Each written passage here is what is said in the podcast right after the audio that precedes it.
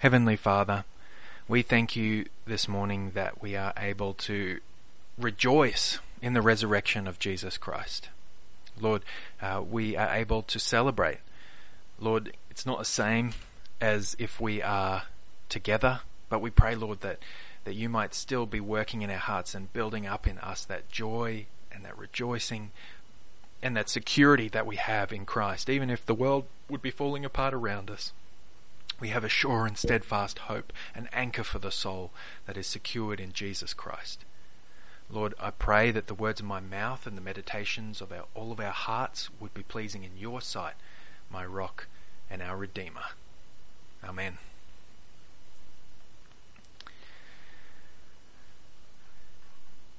So, have you ever seen a sunrise? Uh, it's a it happens every day. But have you ever had that opportunity where you have specifically got up early and gone maybe to a lookout or somewhere where you can look at the sunrise? It's uh, I, I've done that before uh, many many years ago. Uh, and it's, it's a special time. It's an interesting set of feelings and, a, and an interesting experience to go through. You get up in the freezing cold darkness of morning, and you stand in anticipation in the middle of the black night, waiting, probably shivering, and hoping that the sun will rise soon. But it seems to be colder. The night seems to get blacker. And that thought has crossed my mind will tonight be the night that the sun doesn't rise?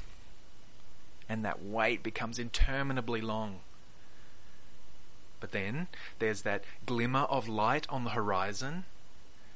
There's those those first brightness that starts to appear and the anticipation starts to build.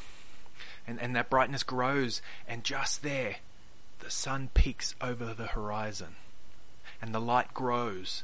And before you know it, there's dazzling brightness, and it hurts to look as the light emerges from the darkness. The air starts to warm, the shivers fade away, and that beauty of the new day emerges with singing birds and chirping insects, and the landscape is lit in the newness of the day.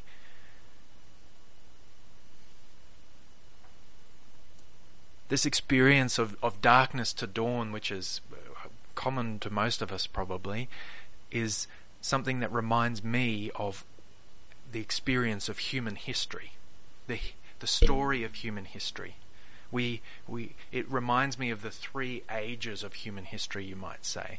And it's those three ages of human history that, that's good for us to reflect on this morning as we consider Christ and his death and his resurrection.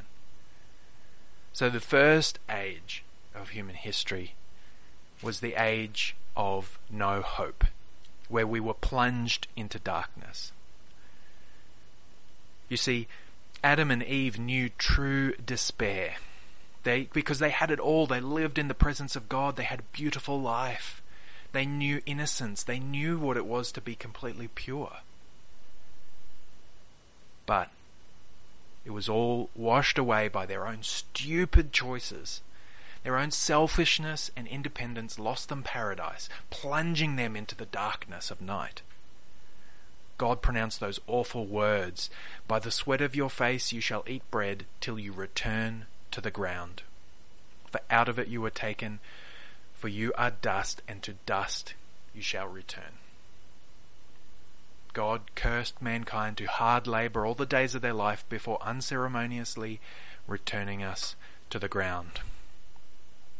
And God exiled, God exiled mankind from the garden.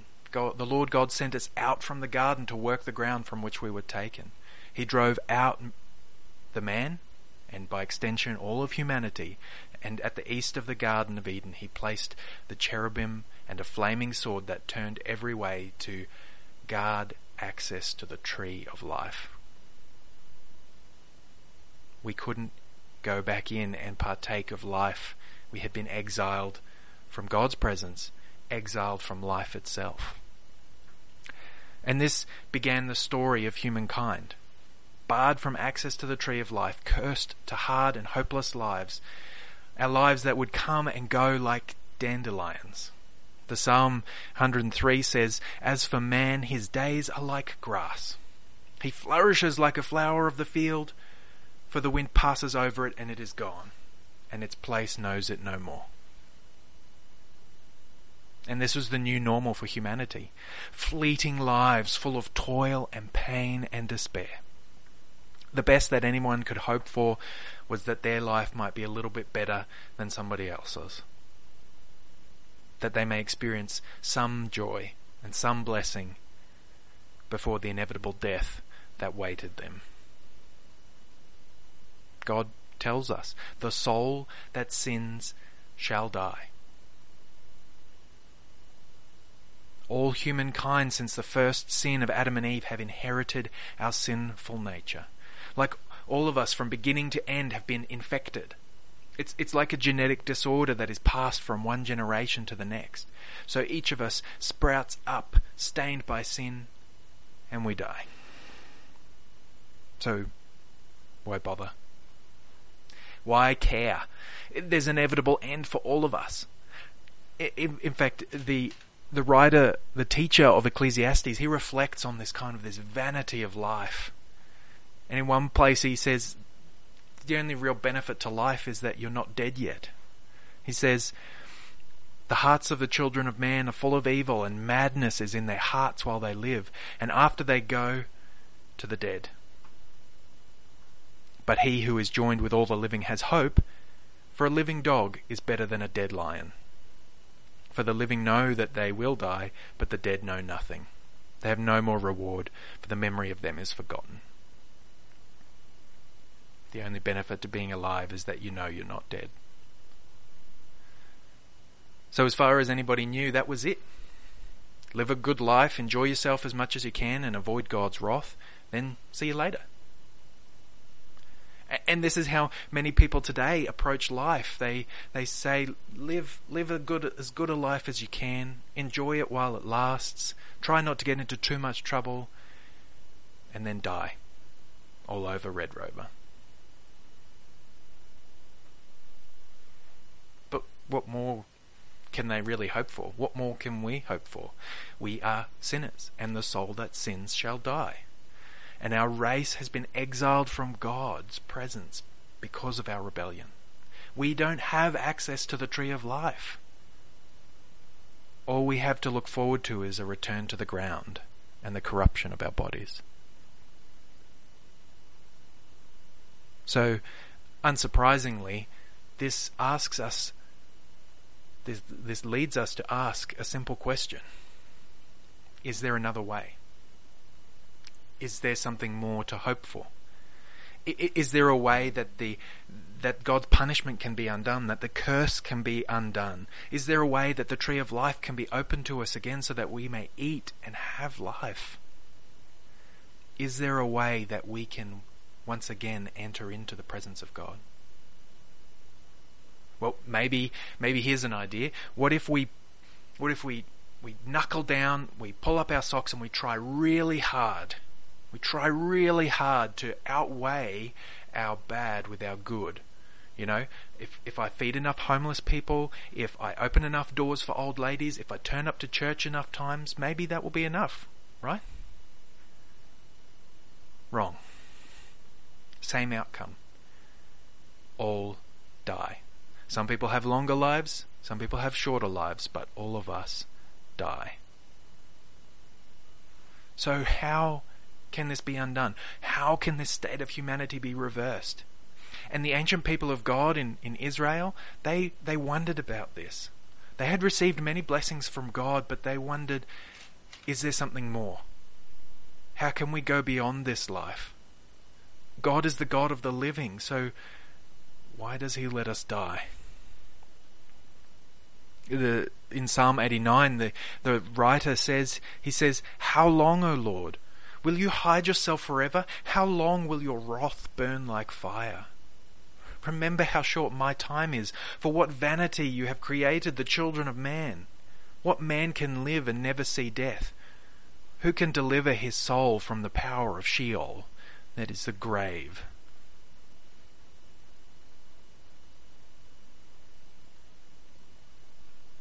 they wondered.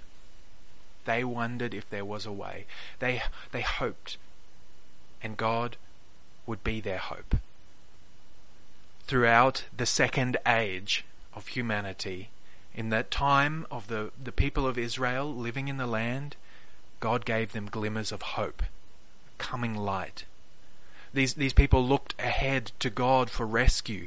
They knew that if anything was to be done to reverse the human condition, God would have to do it. They didn't know how, they didn't know when, but they knew that He could do it. Some light started to show on the horizon as they, as they saw glimmers of a death free life. There was a fellow whose name was Enoch, and another were named Elijah, neither of whom died. God took them away from the earth. Where to? We don't know, presumably to live with God. And God gave people a taste of resurrection with the occasional miracle where somebody came back to life temporarily. God showed his people his power. We, we could see that God was powerful. We could see that God loved his people. He rescued them from slavery. He gave them a beautiful inheritance. He acted to protect them in the midst of their, of their, of their enemies. God even tried to live with them like he had done in the Garden of Eden, but their sin kept getting in the road of their return to that beautiful bliss. And they kept dying. And half the time they died as a direct result of their sin. Like Nadab and Abihu, who we were, were reminded of on, on Friday.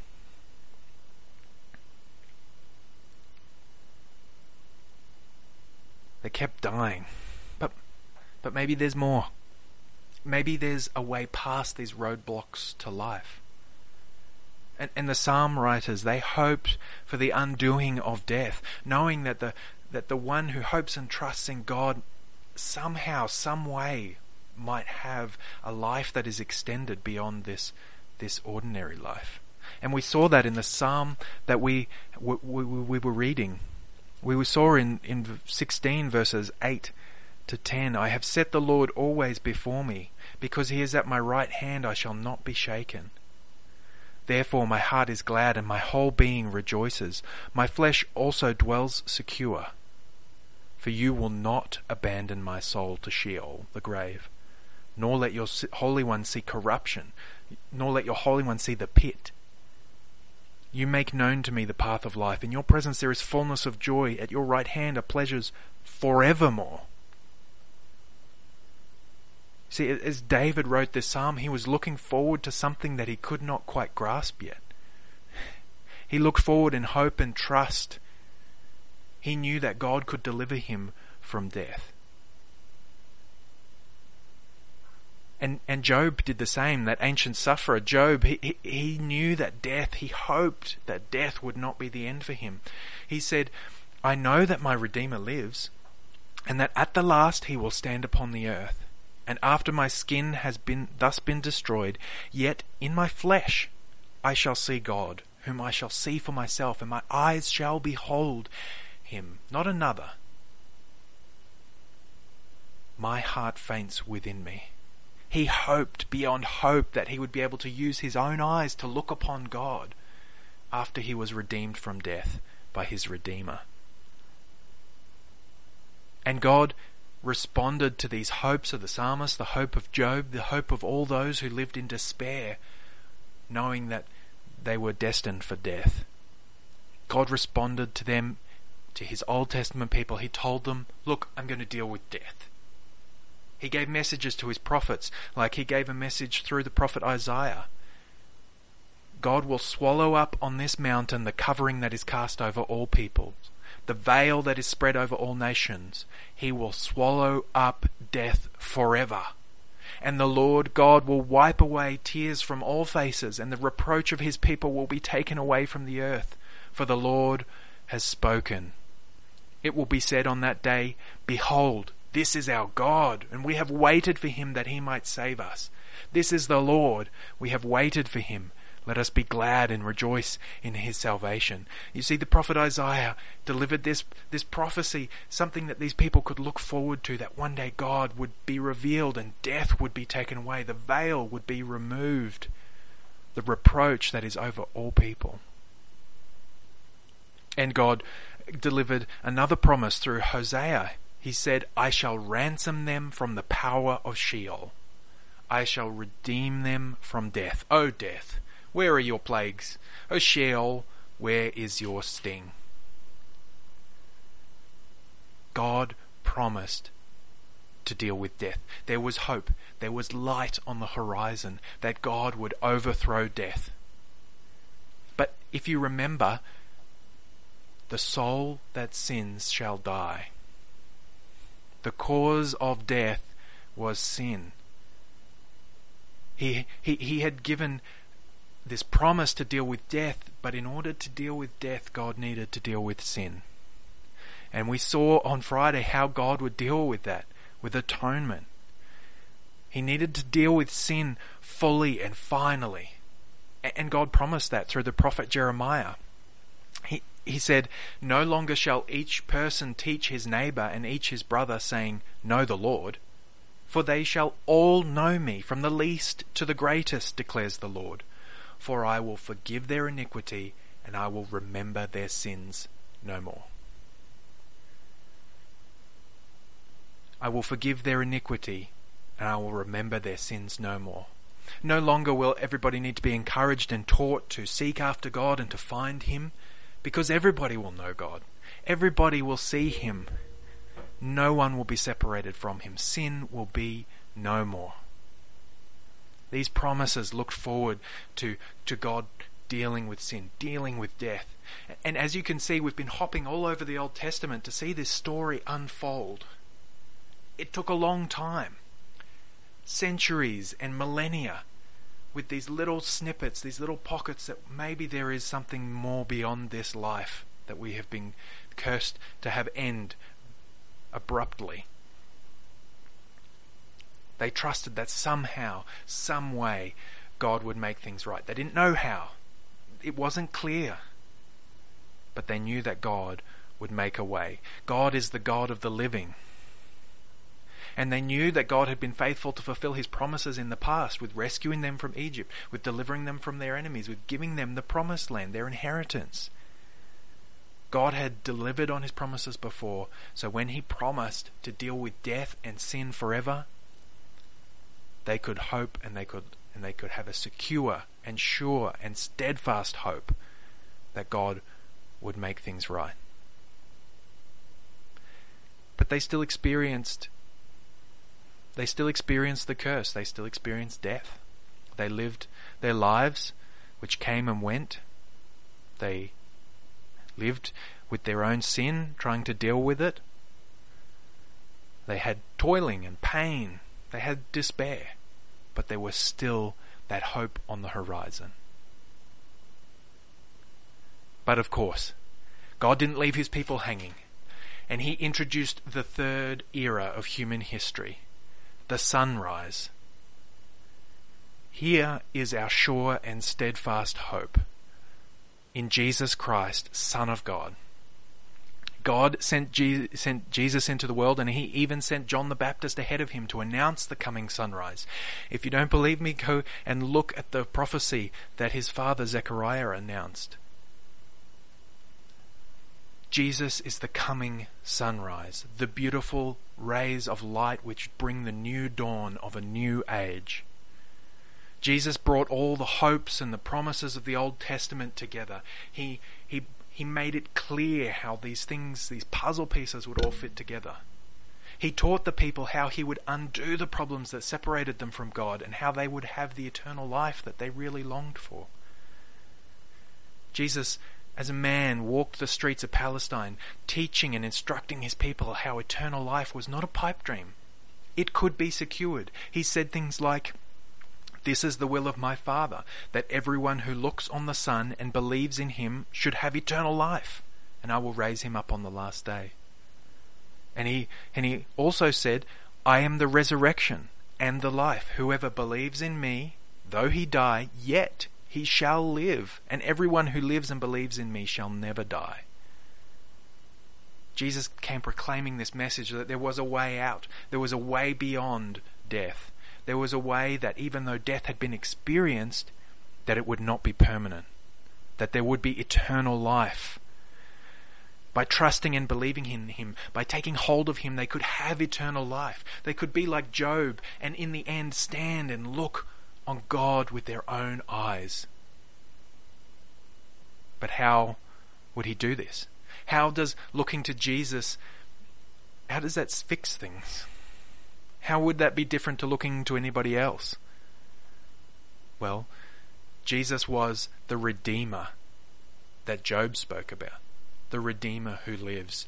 Jesus was the one, the Holy One that Psalm 16 refers to. The Holy One who would not be abandoned to the grave. He was God Himself who came to undo the problems that separated us from God. He was the one who would reveal God to us because to see the Son is to see the Father. He was the one who came to ransom his people from the grave, to purchase his people for himself. He was the one who came to take away our reproach, to remove the veil of death which covers us. He was the one who is God himself come to save us and to take away the sting of death. He would not be abandoned to the grave so that we would not be abandoned to the grave. He was the one who would enable us to know God. He was the one who came to take away our sins and our iniquities. You see, Jesus himself had no sin. He was perfect.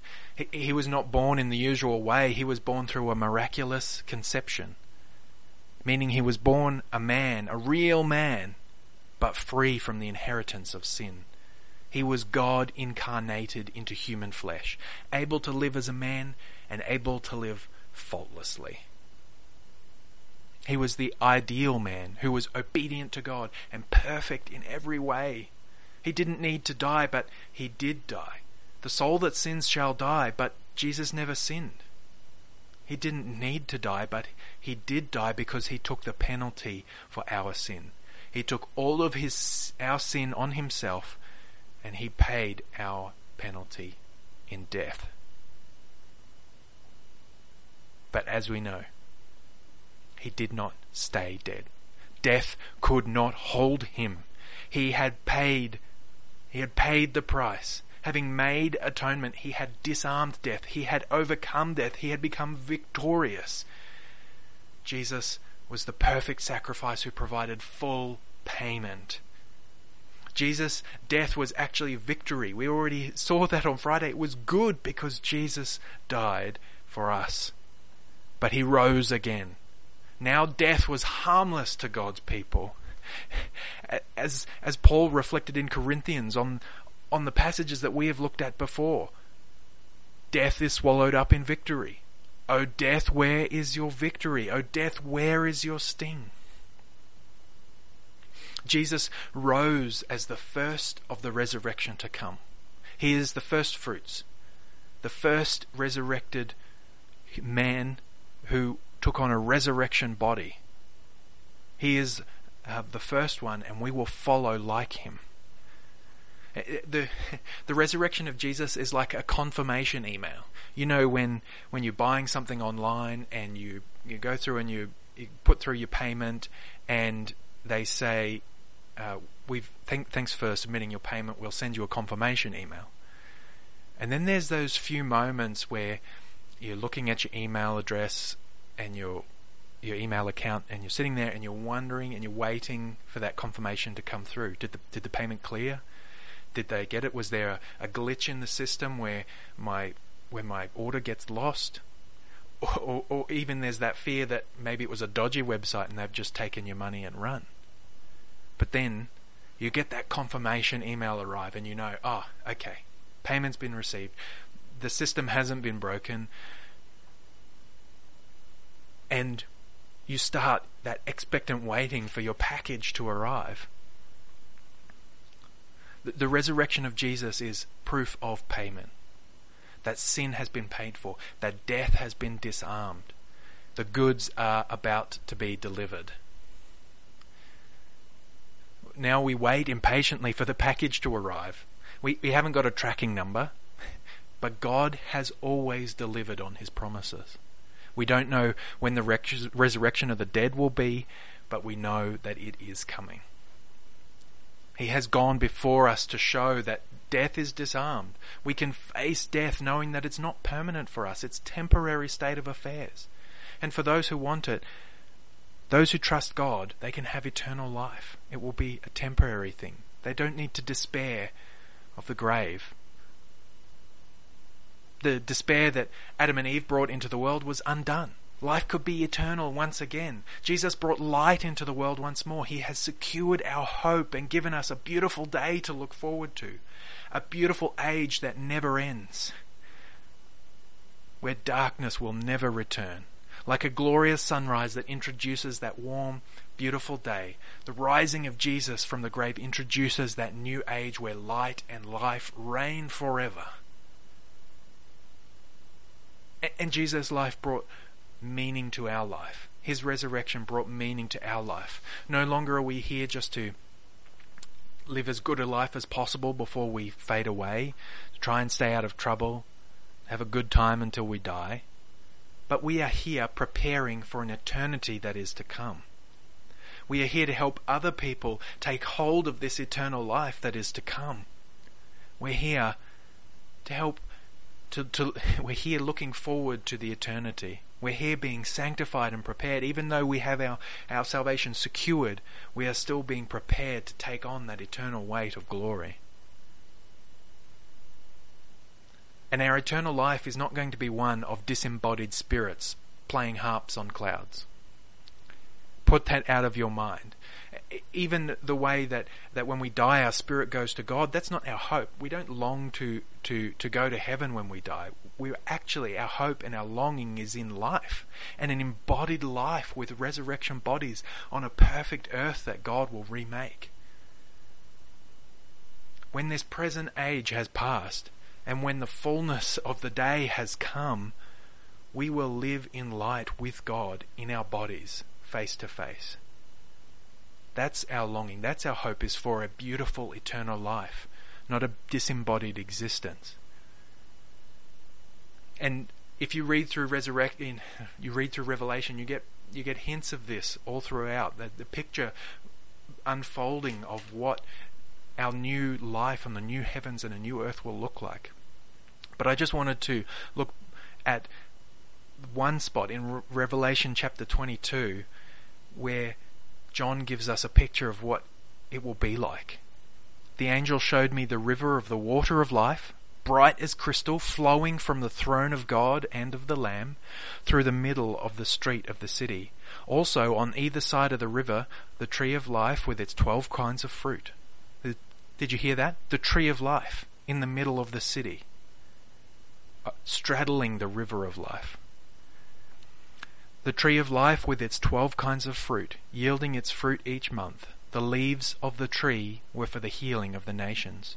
No longer will there be anything accursed, but the throne of God and the Lamb will be in it, and his servants will worship him. They will see his face, and his name will be on their foreheads, and the night will be no more.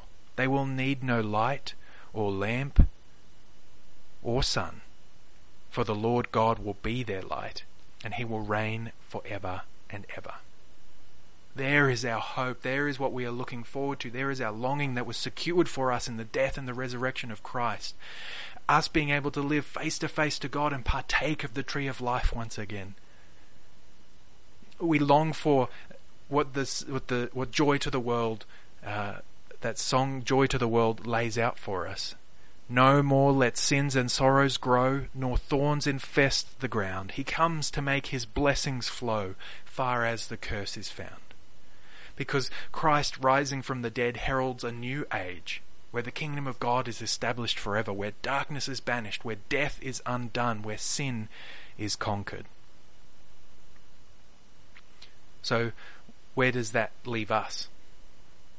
What do we do here and now? Because the dawn has come with the rising of Christ heralding this new age, but we are not yet in the fullness of what is to come, standing face to face to God in our resurrection bodies. We're still in the in between, the now and the not yet. we find ourselves best as the prayers of Psalm 16. We can echo the prayer of David. This prayer of David, which, which very fittingly uh, matches the prayer of Christ, as he was the Holy One who was not um, abandoned to the grave, who did not see corruption. But we are the holy ones, the saints that come with him, behind him. He is our King who goes before us, who has secured this resurrection life. And now we, as the people of God, we trust and follow in his footsteps. Our hearts are glad and our whole being rejoices, and our flesh dwells secure. For you will not abandon my soul to Sheol, or let your Holy One see corruption. You make known to me the path of life. In your presence there is fullness of joy. At your right hand are pleasures for evermore.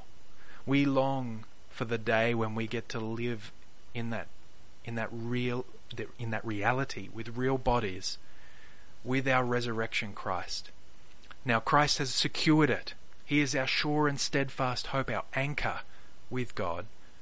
And he will bring his people to live with God. And that means that we can live with certainty here and now. The confirmation email has come through. The delivery is on its way. The package is coming. The blessings and the pleasures forevermore. But we don't get to taste the fullness just yet. We're living now with the vestiges of sin and death in the world. But we don't need to despair. E- even if uh, this virus comes across the earth and ravages the church with many people dying, we don't need to despair because we have a hope that goes beyond death. We don't need to fear death. Even if another natural disaster comes our way, even if we catch a disease or a um, or a sickness, even if we have an accident that brings our life to an abrupt end, we don't need to despair because we have a sure and steadfast hope anchored with Christ. He has shown us that, that death has been overcome, and we can look forward to that day when we will join Him and, and we will partake of the tree of life once again. Let's, let's pray. Heavenly Father, we thank you that Christ rose from the dead, that that life is now available. Eternal life is open to all who would call on the name of Christ. We thank you, Lord, that the debt has been paid. And we thank you, Lord, that we can grasp, we can take hold of that. That we don't need to fear that we will be abandoned in the grave. We will not see corruption because we will see you face to face in our resurrection bodies. Lord, help us to rest in this and to, and to cast off all despair and all doubt because we can see in the resurrection of Christ the first fruits. The, we can see the confirmation that death has been disarmed. Lord, we thank you that the death is disarmed. We thank you that you have taken away our sin, taken away our guilt, and that we will be able to see you face to face and live. We thank you, Lord, that we, we can really hope. We can really look forward to the fullness of joy and being at your right hand with pleasures forevermore. We thank you and we praise you, our Lord God, through Jesus Christ, our Lord. Amen.